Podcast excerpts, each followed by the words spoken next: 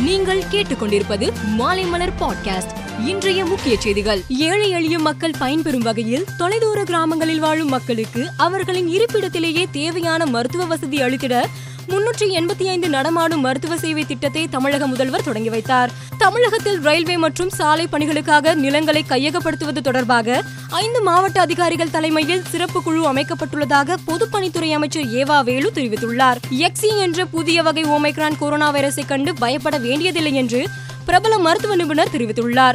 ஏழை எளிய மக்களுக்கான பிரதான் மந்திரி ஆவாஸ் யோஜனா திட்டத்தின் கீழ் மூன்று கோடி வீடுகள் கட்டி முடிக்கப்பட்டுள்ளது என்றும் இது பெண்களின் அடையாளமாக மாறியுள்ளது என்றும் பிரதமர் நரேந்திர மோடி தெரிவித்துள்ளார். குறுகிய கால கடனுக்கான வட்டி விகிதம் எந்த மாற்றமும் இன்றி நான்கு சதவீதமாகவே நீடிக்கும்.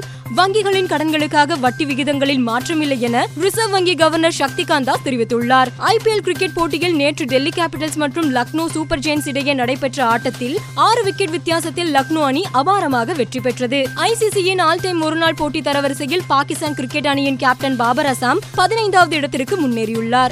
மேலும் செய்திகளுக்கு மாலைமலர் டாட் காமை பாருங்கள்.